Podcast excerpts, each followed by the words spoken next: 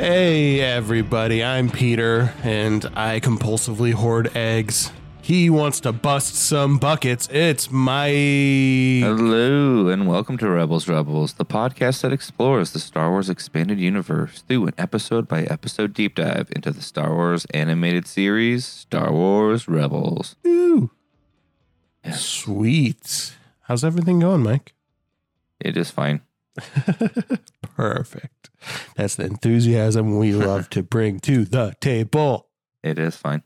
Sweet. So we are back from our mids from the mid-season break of Rebels, and this is kind of the first. It's a two-parter.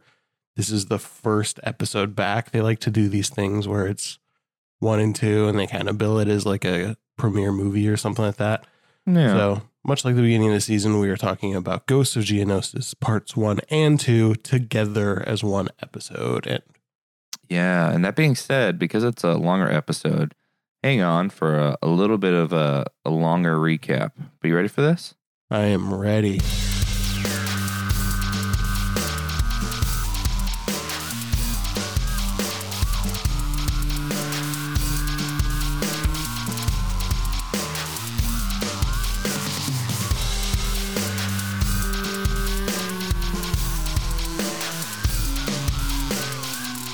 All right, let's mix up a quick space refresher and recap what happened in episodes 11 and 12, season 3, Ghost of Geonosis. After the legendary Saw Gerrera and his rebel squad go missing on Geonosis, the Ghost crew is set to investigate. Ezra, Kanan, Rex, and Chopper split off to find Saw, while Hera, Sabine, and Zeb stay behind to salvage a still operable shield generator. Ezra and his group are rescued from a battle droid ambush by Saw, who explains that the droids killed the rest of his team and that they were rebuilt by a Geonosian survivor. Ezra, Saw, and the rest of the group then pursue the Geonosian, who activates more battle droids, which endanger Zeb and Sabine during their mission on the surface. Ezra manages to corner the Geonosian, and Saw destroys the control device, disabling all of the battle droids. Saw then begins to interrogate the Geonosis, demanding that he tell him where the Empire is and what they are building on Geonosis. In response to his questions, the Geonosian, nicknamed Click Clack, we'll get into that later, draws two circles in the dirt. Not understanding what Click Clack is trying to say, Saw handcuffs Click Clack and forces him to lead the team into the ruins. Ezra becomes concerned at the hostility that Saw is displaying, and Rex explains that his sister was killed by a Geonosian built gunship during the Clone Wars. Meanwhile, an Imperial patrol detects signs of life on Geonosis. Now we're into the second part here, and sends scouts to investigate. Underground, Click Clack leads the team of rebels into his hideout where he is protecting a Geonosian queen egg. The rebels then bring Click Clack back to the ghost, where Saw begins torturing him and threatens to destroy the egg if he does not talk. Ignoring the crew's objections, Ezra then points out Saw would be no better than the Empire if he destroyed the Geonosians' last chance of survival as a species Mhm. causing Saw to reconsider. However, the Imperials send an attack force after the ghost, forcing it to flee deep underground. In an underground chamber, they then find large containers full of poisonous gas the Imperials had used to exterminate the Geonosians. Saw decides to give the Geonosians a second chance at survival and lets Click Clack go. Click Clack then flees deeper into the tunnels. The rebels try to escape with the gas containers to use them as proof of the Empire's atrocities. But they are lost when they blast their way through an Imperial cruiser. Bail Organa notes that without the containers, there is insufficient evidence for the Senate to act, but the pictures the crew had taken can be used as propaganda to further the rebel cause. Kanan reminds Ezra that, like Saw, not all rebels fight for the same cause or the same reasons, but Hera muses that despite her misgivings about him, Saw proved that he was better than the Imperials. Mm. Ooh, take a deep breath. That was a big one. That was a big recap. A lot of weird, a lot of weird words in there. So, the theme for this episode, these two combined episodes, is why we fight. Bum-ba-da-dum. Took that name directly from the Band of Brothers episode, Mm. and an actually wonderful Gatsby's American Dream record. If you ever listen to that band, you're one of the few who have, and I love it. It's a great record, great band. And I took the name right from the Bro- Band of Brothers episodes, Why We Fight, because these episodes end with an Aesopian kind of reminder that when fighting with someone for the same cause, you cannot expect them to fight with the same methods or for the same reasons. Why we fight? The answer is different for everyone and ultimately has them raging against the same machine, but in very different ways. For Saw, it's with extremes, with violence and fear mongering. He becomes like the machine he is raging against, a very fire fighting fire approach that is understandable given the losses he has suffered in his life. Although there are nuances that separate him from the fire he is fighting, you cannot blame him for his approach. You can question it, even try to persuade him otherwise, but you can't blame him. For the Geonosians, unfortunately, for this one named Click Clack, which is a sort of otherizing I won't get into now, it is adopting a fleeing from the fire approach, a kind of fireproofing oneself. He goes into a defensive protective mode to try to preserve his very species. How dare he? It's war. Genocide is totally expected. Not a good look for Saw in that moment. Mm. Um, for Kanan, and by extension, the Ghost Crew, there is a water to fire approach being taken here. They are trying to stop the spread and mitigate the loss of life and livelihood in the process. Though noble, this may be the stickiest approach. It's an approach that we might all say we would take, but the implementation of which is certainly the most difficult. It requires extreme care and precision to stop the spread of this specific kind of fire and hopefully eventually extinguish it. It is an empathetic approach, to be sure, a wise approach, but a slow and equally as sacrificial one as the fire against fire approach. Tough decisions will come, and unlike fire against fire or fleeing and fireproofing oneself approach, there is no clear right or wrong in this approach. So, why do we fight? It's against a common enemy, but for different reasons and in very different ways. And someone like Ezra, who I have not mentioned, I believe lives somewhere between all three of these approaches. Mm. He can see and move between them when necessary. Unlike, I would say, these other three characters and teams who are very pitted in their methodologies. So, these episodes' theme is why we fight. Lovely. Great. Thanks. We, we Yeah. did it. That's a good point. I like um I feel like Ezra, that's one of his he has a good connection to animals and they make that very very clear. But I think he also has a good connection between people. He seems to be in the middle ground between differing Yeah. opinions quite a bit, um, navigating those waters. And I think that's kind of a nice part of Ezra's character and the balance he brings to whatever group he's in. It's kind of like you. I've noticed this theme that you're a very good peacekeeper and you're always kind of in the middle. I can take very polarizing views on things because honestly, I enjoy debate. And so I'll entrench myself. And even when I don't fully believe in a side, I'll entrench just because I love like the intellectual crossing of swords. And so we'll have a guest on and I'll like really go for it. I'm like, I'm gonna mm-hmm. I'm gonna really go for it. Um, because I think it's fun. Yeah, Um, totally. And I think you are right there in the middle, being the Ezra. Well, I can sometimes well, I can funny. sometimes be the Saw. I'm a child of divorce. I just don't want mom and dad to fight. um, so you mentioned Saw Gerrera Uh, there's a bunch of cool stuff about this, and I think this is pretty cool because I think this is probably the strongest thus far tie between the animated stuff and the movies. Yeah. Um, Uh, yeah. yeah, so I think that's pretty cool. Um, we last saw Saw Gerrera in terms of timeline in the Onderon arc of the Clone Wars. Hmm. He was a freedom fighter on his home planet of Onderon and trained by the Jedi in guerrilla tactics. Um, since then, he formed the rebel cell known as the Partisans.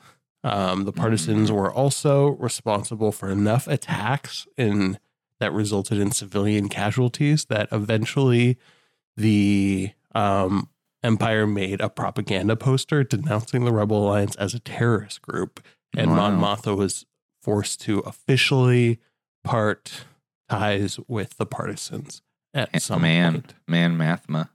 Yep, yep. Um, and then I also like just a little little note. If you remember this arc, Saw was technically trained by Ahsoka, so Hmm. that's some synergy. Yeah, yeah.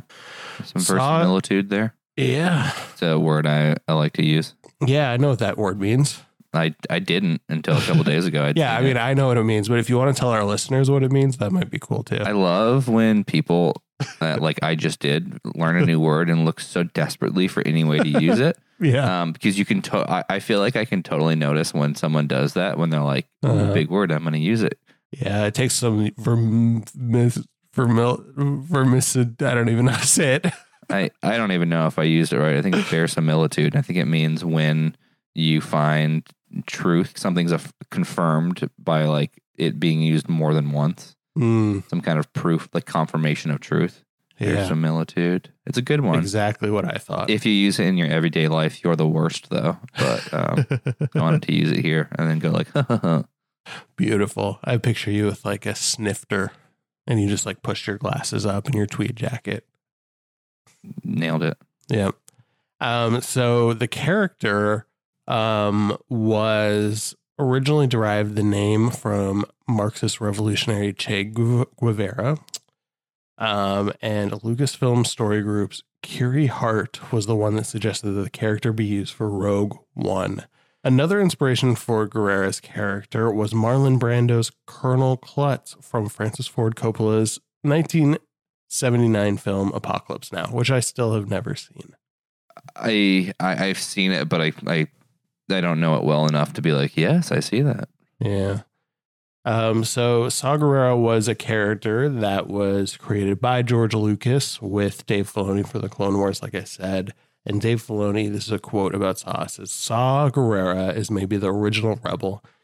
He's the first one in a long line of people who got trained by the Jedi to fight for themselves, to save their planets during the Clone Wars. He is the beginning of what would eventually become the Rebel Alliance. Um, Mhm. So I think that's interesting because it shows, even though they have differing opinions, even though they ended up having to break ties with them, Saw's roots in the Rebel Alliance are deep.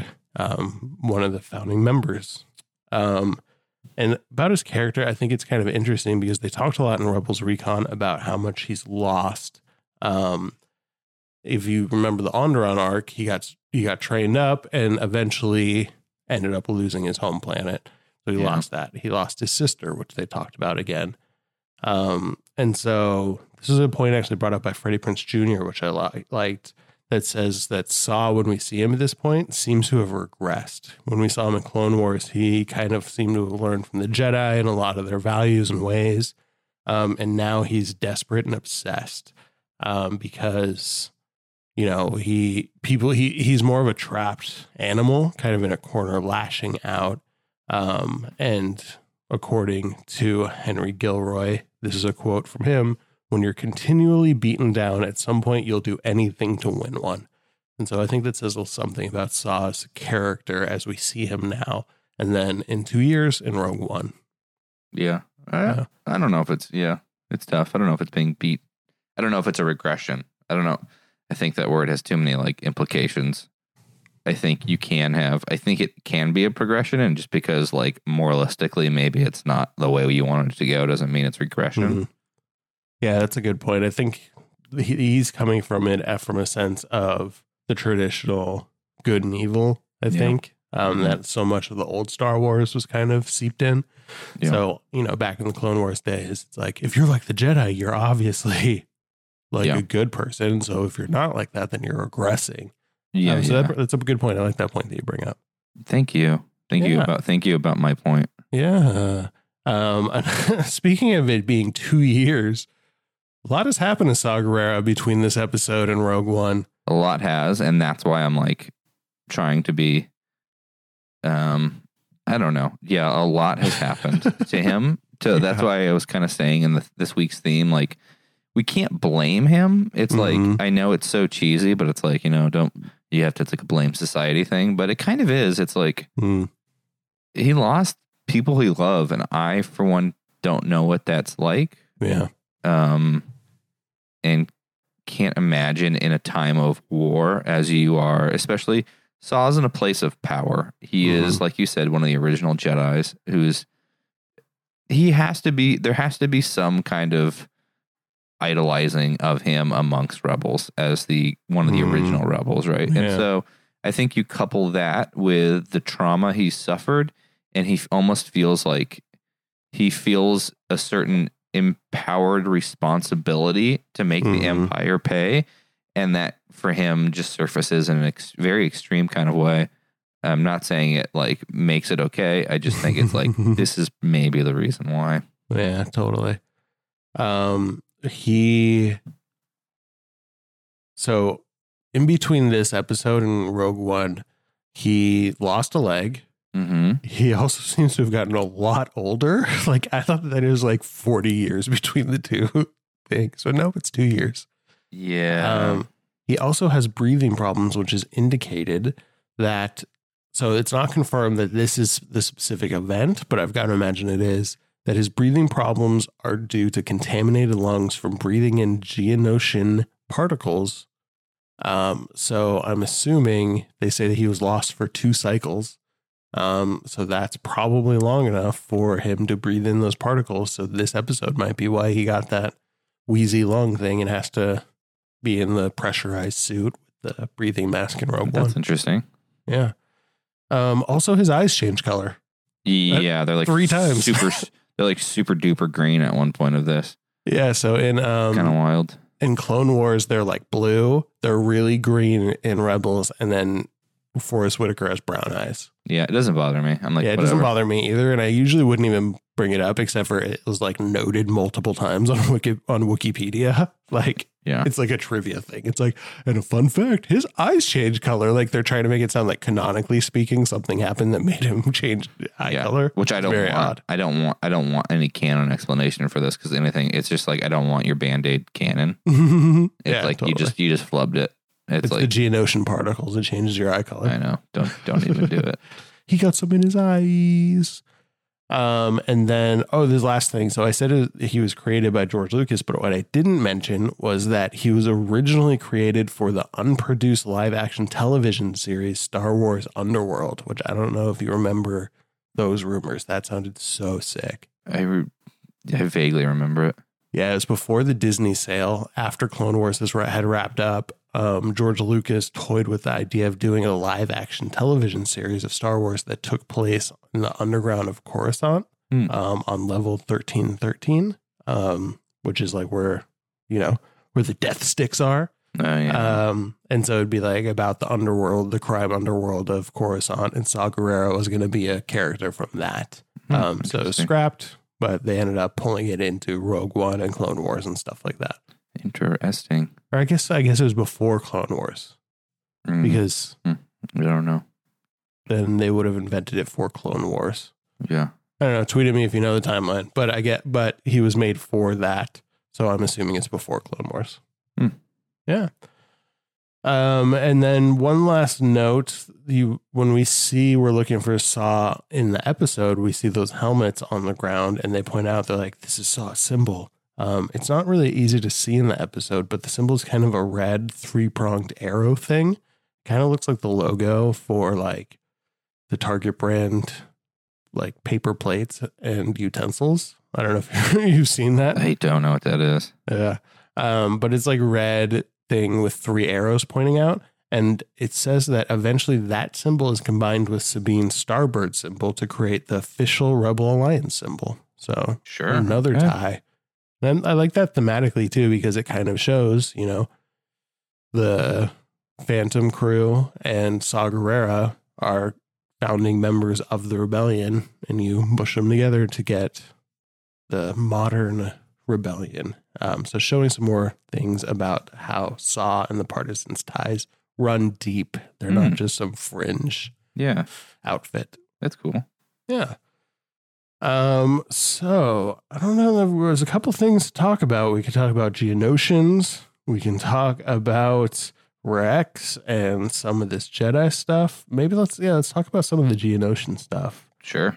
Um I don't know how much I enjoy the like casual throwing around of the name bugs. Um yeah, there's a, there's there's a lot of like weird implication things yeah. just in general. Yeah, it just it just seems like it's not gonna age well. Yeah. Mm, gonna be like Rex is gonna be like a grandpa and he's gonna have like grandkids and they're gonna be like, "Hey, those bugs." And he'd be like, "Grandpa, you can't say that anymore." yeah, dude, dog. um, also, there's some voter suppression in this episode because they vote to see what goes on, and they say voter Chopper doesn't get a vote, but he got a vote in the earlier seasons. So I like that they take away his voting rights just willy nilly like that. Yeah. It's a lot of problematic stuff in this episode. You know, they changed their tune and just didn't let anyone know. yeah, totally. Um, so we see Click Clack, um, and he has the egg, um, which is kind of an important thing in this episode. Do you remember when we were first talking about Geonosians, the first time that they went to Geonosis? I forgot what season. And we told the story about the queen in the Vader comics Yeah. um, who they've sterilized the whole species. So she is a queen, but she can't give birth to any little Geonosian babies. Yeah. So she kind of goes a little wonky and she creates a droid army and tries to kill Vader and all So- this stuff. so many weird things. Yeah. Yeah. Um, but this egg is that queen. They like the the same queen? Yeah. So the canonically speaking, Click Clack gets goes down into the little hole. They let him go, and he takes care of this queen. It hatches, and then it turns into because they say in this episode it's a queen egg, and then it turns into that queen. Um, and Wow. then Vader comes a couple years later and murders her. All right. yeah. So that's what happened with that happy ending. Sure. Why like, not? oh, people have a chance. Nope. That's wild. Okay. I know, right? All right. It's a little disturbing. Um, yeah, but the, they say that Click Clack specifically was created for the show um, to try to portray a sympathetic Geonosian because that hadn't really been shown in Star Wars. Hmm. Um, and so the team looked at the 2009 film District 9 as inspiration. huh. Yeah, right? Okay. Yeah, I love that movie. Yeah, it's a cool movie, but um, Yeah. Hmm, okay. Yeah, I think it's just like a lot of the like being scared. Like there's a lot of the actual like motions. Of yeah, that Click part. Clack. Also, there was like kind of jumping off that. There was Yeah. a part where like Ezra, you know, that moment where Ezra was helping Click Clack, uh, Mhm. like, oh, I think he's scared, and Yeah. Rex is like, how can you tell? like like he's am- amazed that he can tell and it was like the most obvious like whimpering in the corner moment and i'm like how Yeah. can you not tell i'm like this doesn't speak positively to ezra more than it speaks negatively to like all of you like what are you talking about Yeah, that's totally true. Yeah, it's just they're just just a bunch of racists. They just don't even like consider kind that a of bug could have emotions. Oh my gosh, I said it. I can't believe I did. Um, I also like this um bit where Click Clack is trying to obviously show them that they're building the Death Star, and they keep saying that it's different things. Like, oh, it must be the egg. Obviously, that's what it is. Or they find the uh-huh. gas canisters and like, oh, obviously that's what he's showing us, the gas canisters. But nope, it's the Death Star. which i don't love Why? I don't know. It's just like one of the things that I like about Rebels is it plays a bit outside of like it mingles with, Mhm. but like plays a bit outside of the Star Wars world. Um, like are the things we like that made Star Wars, the characters. Mhm. Um, it's like, am I supposed to be excited about that? Because it's like, oh, they're, they're referencing the Death Star, and it's like that's such a. I don't know. Is that cool? I'm like, I, Mhm. I don't feel like it's cool because it's not happening and it's just referencing and it's it's one of those things where you're just telling like I know what's going to happen with it. Um and I'm not as interested in that as I am interested in something new. Like Saw is not as interesting to me because I know what's going to happen to him. So he's like in this moment he's saved by canon. Like there's no Mhm. real peril. As opposed to everyone from the Ghost crew, their storylines are open threads. They could go anywhere. Yeah. Um, but you introduced, you know, Obi Wan, or you put in Bail Organa, or like you like I know what when there's a characters who there are no stakes for. hmm I don't know. I become less interested if that makes sense. Yeah, that I, th- I think that makes sense. And I th- the point about Saw Gerrera having less stakes um, is a really good point um, that I hadn't thought about. And I think that is a real that's a strength of Rebels and the Rebel crew. Because yeah, honestly, until Rogue One, um, any of them could have died without us. Mm-hmm. You know, Yeah. it, it could have come uh, Yeah. and not broken anything canonically. In Rogue One, we know at least Hera and Chopper survived to Rogue One, but who knows what happens after that. Yeah. Um, so I like that. The the reason I don't mind the Death Star thing is like, first of all, I do think it's just kind of a bit. There's like, oh, this would be funny. But it does have some story themes to it that are kind of interesting to me because, you know, Saw came to Geonosis, Geonosis to unlock the secret, the big bad secret about Yeah. what the Empire was doing there. And they they find out at the end that it was like, here's the big bad secret. They used gas to kill the Geonosians. This is our this is what we're gonna do to like I don't know, turn the people against the Empire. But they're missing the bigger, badder secret right in front of their face. Yeah. Um, there were a lot of hints. You know, we saw last time there were Geonosis. We still saw the the rig they had there for the, the construction rig they had there to actually build the Death Star. Yeah. And the Empire moved all that stuff. Yeah. Um, we see like shield generators. And it's like, okay, what's the Empire hiding here? yeah. Um, I don't know, just a lot of hints for something that's so pivotal to the galaxy and to the rebellion. And, you know, they're they're looking at a picture of the Death Star right in front of their face, and no one really gets the hint, which they shouldn't. Um, yeah. I don't think it, like if you inferred from that that they're like, oh, there's a giant moon-sized weapon that could destroy planets from this one little picture. That's not real, real realistic, but I do think it kind of shows the obliviousness of the rebellion to how big the threat is to them, and that's kind of a fun touch. Yeah. I think that's fair. Yeah, and also I just like the idea that like imagine Rex just he's like he's on uh Yavin and the Death Star like comes around the corner and he's like, "Oh, so that's what he was drawing." Yeah. I, I, it, it's, yeah. It was such a bad drawing by like, I hate saying his name. I hate saying the word click clack. it was such a bad drawing by him that there's no way anyone was going to get it. Like, I know, It- get some art lessons, bro. well, it's just like it doesn't have any a circle on a circle. It's just like Yeah. if I drew you a triangle and a mini triangle inside of it, you'd be like, you're seeing triangles, not like Yeah. whatever. So it's like culturally, we understand what this means, but like it's like it doesn't make sense within the context of the show. I don't. Uh, yeah. Absolutely. Can we talk about how weird the name is? yeah, definitely. It feels weird, right? I mean, and like it's just like so you have to reduce his name down to the sounds that your like you, you know galactic basic understanding can handle. And it's fine but it's like it's like taking a guttural sound from any other language or like any any sound and like reducing it down to the ones you can pick out. Hmm like I don't want to I'm not going to give any examples cuz it would be weird but I don't know. It Yeah.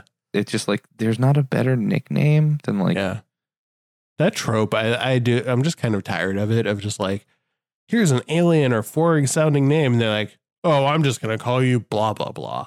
yeah Um, like I'm trying to think. Like Finn, I think is okay because it's like he doesn't have an actual name. It's not like you're disrespecting him by not calling him. Well, FN, it's a- like that's a one true- two eight three eight seven or whatever. it's a true nickname too Yeah. it's Totally. FN and just Finn it's like okay Yeah. that that is a clear route but Click Clack does not have a clear route like Yeah. if that was part of his speech like that that speech he could have been saying like grocery store in his language, and they're like, okay, we're just gonna call you grocery store. Like, Yeah. I don't know. Yeah, totally. Um, it reminds me of so my mom's name is Faraday. Um, and I have family members that are quite frankly racist. Sure. Um, who just like won't say her name right. I think my mom's just a fit, just like been like, all right, fine, whatever is easy for your like Anglo-Saxon mouth. But it's Yeah. like they just can't take the time to actually learn how this person's name Yeah. is pronounced. And that's and that's the bigger thing is like names are kind of names are important. yeah, Like totally. I don't know. Um, so yeah, I totally get it. it. It does make me feel a little bit weird. Um, yeah, I don't know if, I mean, I think you touched on it in your in your theme in your recap about the brutality of Saw's tactics against Klik-Klak, um, which I thought was pretty interesting and I thought really effective. Um, a lot of times in the show, it feels like they're kind of pulling a punch. But you know, when he starts shocking that dude, I was like, whoa. Yeah. He saw is a different type of person from Yeah. the rebels we are used to. Absolutely. Yeah. Um his turn at the end where he's where he kind of like seems to have learned a lesson was a little weird for me, but um I think they did a good way to very firmly show us like okay, this is where Saw stands and he's not messing around. Yeah. Um, also, it's an unfortunate time for him to leave his Bor Gullet at home because he's like, I need to know my, these answers. Tell me what you need. You have a mind reading telepathic slug at your house, yeah. but you just left it at home. Not yet. Is that his house right now? Uh, I don't actually canonically, I don't think he is holed up there, but I've got to imagine he's been he's been lifelong friends with the Bor Gullet. That's just my head canon. It's just Yeah. like they, they were roommates from college. Like they just like Oh, got I really like close, doing a semester abroad. Oh, that's way nicer than what I was thinking. Yeah. yeah, they're just like buddies, like a sitcom. Saw and Bor Gullet. Sure. I like that. Perfect. I'll buy that. Yeah. Um they're actually there I feel like I I enjoyed this episode. We'll, we'll get to this. No no spoilers, but there it's not the most substantive. Um there isn't a ton to really latch onto in this one that we haven't already touched on. Did you notice this is a little touch that I do like that uh Ezra has his new scout trooper helmet that you weren't there for this one. Uh Jonah Marie and I talked about that episode that he when he got the helmet but we see it now. It has a paint job from Sabine. It's a great PJ. uh, I forgot you do that. Anything with the word job. Yeah. job. My- yeah. Um, yeah.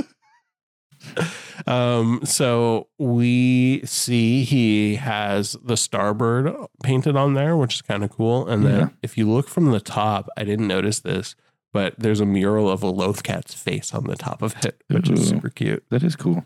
Yeah. Um, so cute PJ. It's a well, you- you're not using it right there, but yeah. Oh, going. sorry, sorry. Okay. Um, also, this is just a little note of mine. I don't understand Star Wars technology sometimes. Like in what yeah, what Nothing to, there's nothing to understand. That's the the base problem is you're trying to understand a technology. It's not. It's not sci-fi. But like, in what world do you shoot a remote control and it turns off the thing it's remote? It's like controlling. In the Like if I- same in the same world where you shoot a control panel and you can't open the door anymore. Like it's- Yeah. it's, the same technology. You would have thought, and for like, I don't understand how that's even useful. Like, The so fail your safe. door, your door opener breaks, and now you're locked in your room. Well, the here's what here's it's it's a different. You know what I'm realizing it is moralistically it's a different world than ours. Our world always assumes the worst of the attacker or like whoever is breaking the thing. Like we have to protect the owner. Hmm. In Star Wars world, it's always to the benefit of whoever is like not the, the owner. breaking. Yeah, whoever the breaker or attacker, they are the good guy. Yeah. Um, so it's just a different moral compass. I, I think that's I think this is a good a good way to frame it. They're like, like okay, that. we're gonna help the person who broke it. It's like just that. like, eh, yeah. Uh, let's let's yeah. Yeah. that's interesting. I'm I'm interested by my own point. No, that's interesting. I like that. I just like you know I'm in a world where I'm thinking like right now I have I have a recording studio set up in my garage. I'm like a world where like I drop my garage door opener and it breaks on the ground and then my garage door just closes forever. Yeah, it's great. I mean, it'd be like if I hit your bumper with my car, your car explodes. It's like it's a way better analogy. Like that. eh, so like it's more helpful for me than to you. So like maybe the thing is don't own anything. I don't know. Yeah, that's really fun. Um, there's a couple last things that I have that are just little thing, little quick hits before I close this up. But I like uh, the nod after they do the big jump, um, where he's like, "I forgot, Je- I forgot they could do that," which I thought was funny. And he goes, "Yeah, he's no Skywalker though." And then they both kind of giggle about that. Yeah, I, I "Oh." liked I liked that line. I thought it was I thought it was nice. I was trying to like Yeah. at first I was like, huh. I was like, that's fun. I was like, "Eh, that's fun. Yeah, and it's just fun because they both know Skywalker, so they're like bonding over that. Yeah. that is something that's kind of interesting is like that you get a sense that Saw and Rex are kind of old war buddies from back in the Onderon days. Um, so that it's like it's the same sense you would get like hanging out with a beer. I'll be like, yeah, remember that time back in blah blah blah where the S hit the F. and then we had a sick PJ. yeah. Yeah. Um, so that's kind of fun character development. And actually the the jump thing that I just mentioned is a little bit cool character development too, because um this move we have seen before. I believe the first time we saw it was when they go to Malachor or Hmm. one of the Jedi temples. I don't remember, but uh Kanan throws Ezra across a chasm. Um, and he does it again, and this time it's a lot further and Ezra lands like really gracefully. And Mm. so I think that's kind of cool showing how much their training's evolved, how much their synergies evolved. They're becoming closer and just like a more fluid Padawan Jedi um, Mm. relationship, which I, I think is kind of cool to see. Mm. Um, some other little things I like that Sabine says, stupid sand, it gets everywhere. Speaking of Anakin, evidently they have that in common. Yeah. Um, and then really the last thing I wanted to chat about is some cool jetpack stuff. So not only do we see rocket troopers for the first time in canon, I believe. And they're very competent as well. it's like it's totally. also the first time we see very competent troopers, which is good. yeah, totally. Like it makes it I was like, this is a good scene Yep. because they the stormtroopers are adding actual peril for the Mhm. first time, which is you don't you don't get. Yeah, totally. Yeah, these uh they're jump troopers and we they were introduced in a couple video games actually back in the old Legends days. I remember them significantly from like the Force Unleashed games. They were quite the pain in the bee. hmm Um, but they brought those in from can from old canon, from Legends into this, and you know we've seen them since in Battlefront and things like that. And I think I saw maybe a little bit of hint of some rocket trooper shenanigans happening in Rise of Skywalker. Yeah. I don't know. No, I think so. Yeah. that should be really cool. And then Yeah. also Sabine's jetpack. She's very good. She's very Yeah. and this is maybe a foreshadowing of episodes to come this season. hmm I mean, Totally. oh, you know, her Mandalorian roots really un, unveiled. Yeah. Yeah, and I don't think you were there for this one where she gets her jetpack either. No, um, But I remember. yeah. that was kind of cool too because she kind of gets her like like that it like when you see a deer trying to walk for the first time, she's getting her like legs under her. She's a little wobbly with it. Yeah. Um, it gets broken at the end of that episode, so obviously she repaired it and she gave it a sick paint job. Sick But- PJ. Yep, sick BJ. And this is the first time though we see her being really confident with it. Really see like Sabine unleashed. Like hmm she didn't do this when she first got the jetpack. Now she seems like she's like, oh yeah, check me out. And she just like whoops these jetpack troopers and it's so sick. Yeah. Do you know what? If I could get one spin-off, Yeah. live action spin-off, it would be on Sabine. Ooh, I'm yeah, most that'd be interested cool. because she is such a badass Mandalorian that um, Yeah. I don't know. She's the one who interests me most. Yeah, totally. Just some last thoughts. I, I was when I was thinking about the theme and I was trying to. Mm-hmm. I usually have three or four. I'm I have, and I go, okay, which one is the best, or like Mhm. just like is most apparent. One of the I was trying to figure out a way to include it and I couldn't, but a lot of these episodes is like eh, dealing with dramatic irony. And like, if you don't know what dramatic irony is, we, the audience, know what's happening, but the characters in the show or book or movie, whatever, don't know what's happening. Right. Yeah, I mean, I knew that, but I'm glad you explained it for Okay, our audience. that's what I did. it. I explained it for the audience. so that's what dramatic irony is, and a lot of this episode is. These two episodes are dramatic irony. We know the outcomes. We know what's happening. The characters inside them don't, and I Mhm. think I I think these episodes are fine. I, I don't have any problem with them. Um, but I think maybe they are largely leaning too he- like they're too heavily leaning on dramatic irony as like Mhm. as the like the, the employed like mechanism to move things along or like you take out any dramatic irony from these two episodes and they're really not good episodes Mhm. uh, that's what keeps them going yeah. and you know you see it in the death star we know about it they don't you see it when um you know Bail Organa, Bail Organa says you know you need to bring these poisonous gas canner, canisters to the senate and we can take care of it but the senate Yeah. really can't take care of it because we know they're going to be dissolved soon right um, or we know what happens to Saw. We know that for those who read the comics, we know what happens to uh, the Queen's egg. Which actually, I don't know if that came after this episode or before. Um, I don't know. So maybe it, that's not a part. But these other uh, are a part, and I'm wondering how successful that was in general. Hmm. Um, Yeah, Yeah. that's a good point. I'm trying to think of how I would feel about this without the without those overtones. Um, I don't know. I don't know if I can separate it, but I think that's a really good point to keep in mind because a lot of kind of yeah, the thrills of it come from not just like yeah, like oh, this is foreshadowing the Death Star and stuff, but you know, even seeing the Geonosians from Attack of the Clones. Like so much of the tension of this episode is like I remember seeing this planet in Attack of the Clones and how many Geonosians were here and how big of a threat in society they had. And now it's a ghost town. Like that's creepy. That adds a lot of weird tension and mystery to this episode. Um, so I think that is pretty interesting. yeah, it's it's really good, and a lot of this, I I, I don't know if it actually appeared in Catalyst, the uh, Mhm. pre Rogue One book. That's definitely one of my favorite. I'd probably say it's my second favorite, which is Asinine um, book in the Star Wars canon.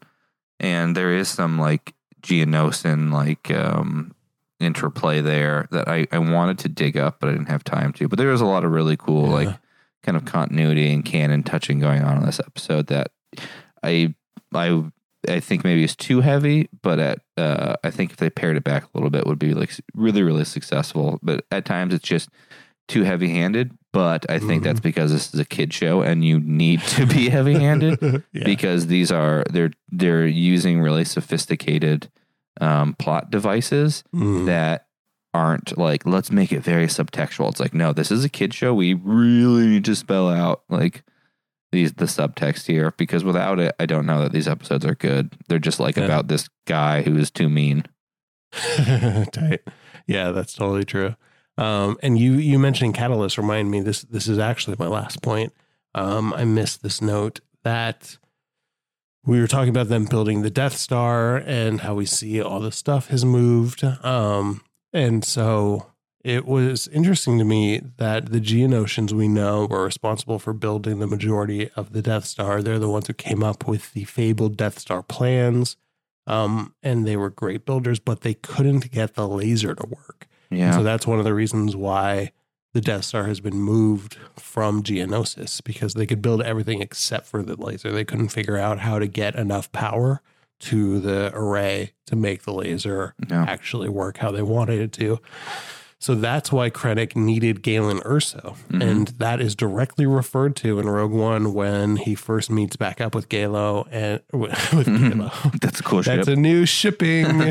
Galen and Jyn. Galen and Kylo. That's Okay. my new sh- shipping. Jyn Erso. The Ersos Uh, and Galen. Or the yep. Ersos and uh, Krennic. Yep. Um, so when Krennic comes and sees Galen and he says, The work is stalled. I need you to come back. That's what he's talking about specifically is that the Geonosians can't complete the work. So that's why Yeah. he goes to fetch his old pal Galen. Yeah. Yeah. Terrific. Great point. Cool. Did you have any other notes or anything? Uh, no. It's just, Sweet. yeah. Let's make off like a Geonosian and fly out of here. Ooh, good one, I think.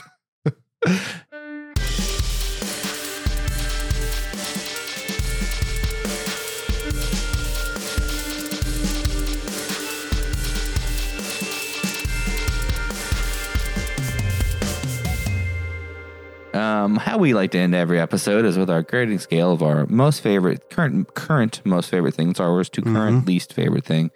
Peter, do you want to give an example of uh, Yeah. this? My favorite thing in Star Wars currently is Rey pulling the lightsaber out of the snow in Force Awakens, whizzing past Kylo Ren's face. My least favorite thing is everything. Wait, is that this season's? This season's isn't the.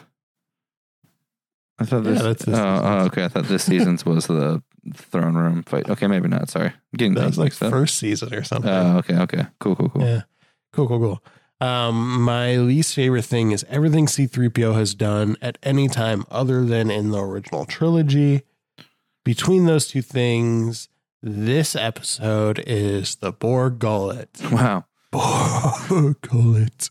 Um, because I genuinely unironically like the Borg. Oh, yeah, so for me, this is like a B.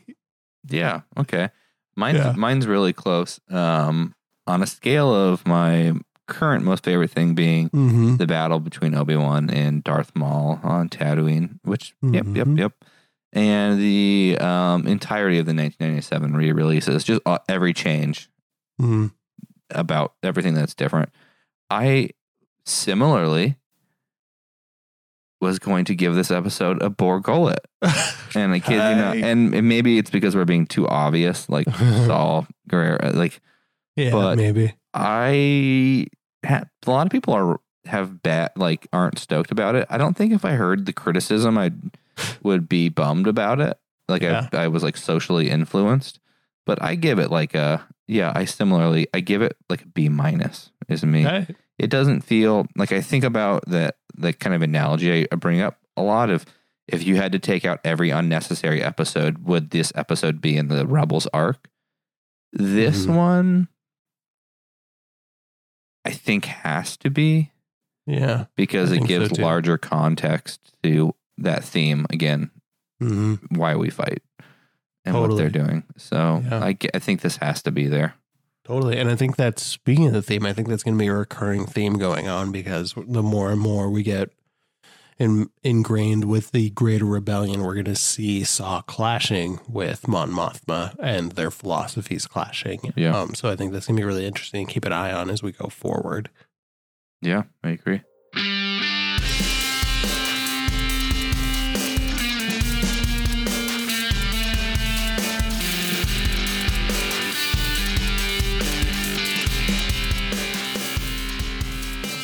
Well, great. Well, um, thanks for listening. Um, we're really racing through this season. Um, Yep. You know where to find us. Peter, where is that? Rebels, Rebels Pod on everything except for Facebook. We don't have a Facebook, but you can find us at Rebels, Rebels Pod on Instagram or on Twitter. And please hit us up there. Leave us a review on iTunes. That's super duper duper helpful. Um, and you can also email us at rebelsrebelspod at gmail.com. That is right. And remember, until next time, to be brave out there. Don't look back. Don't look back. Bye. Bye.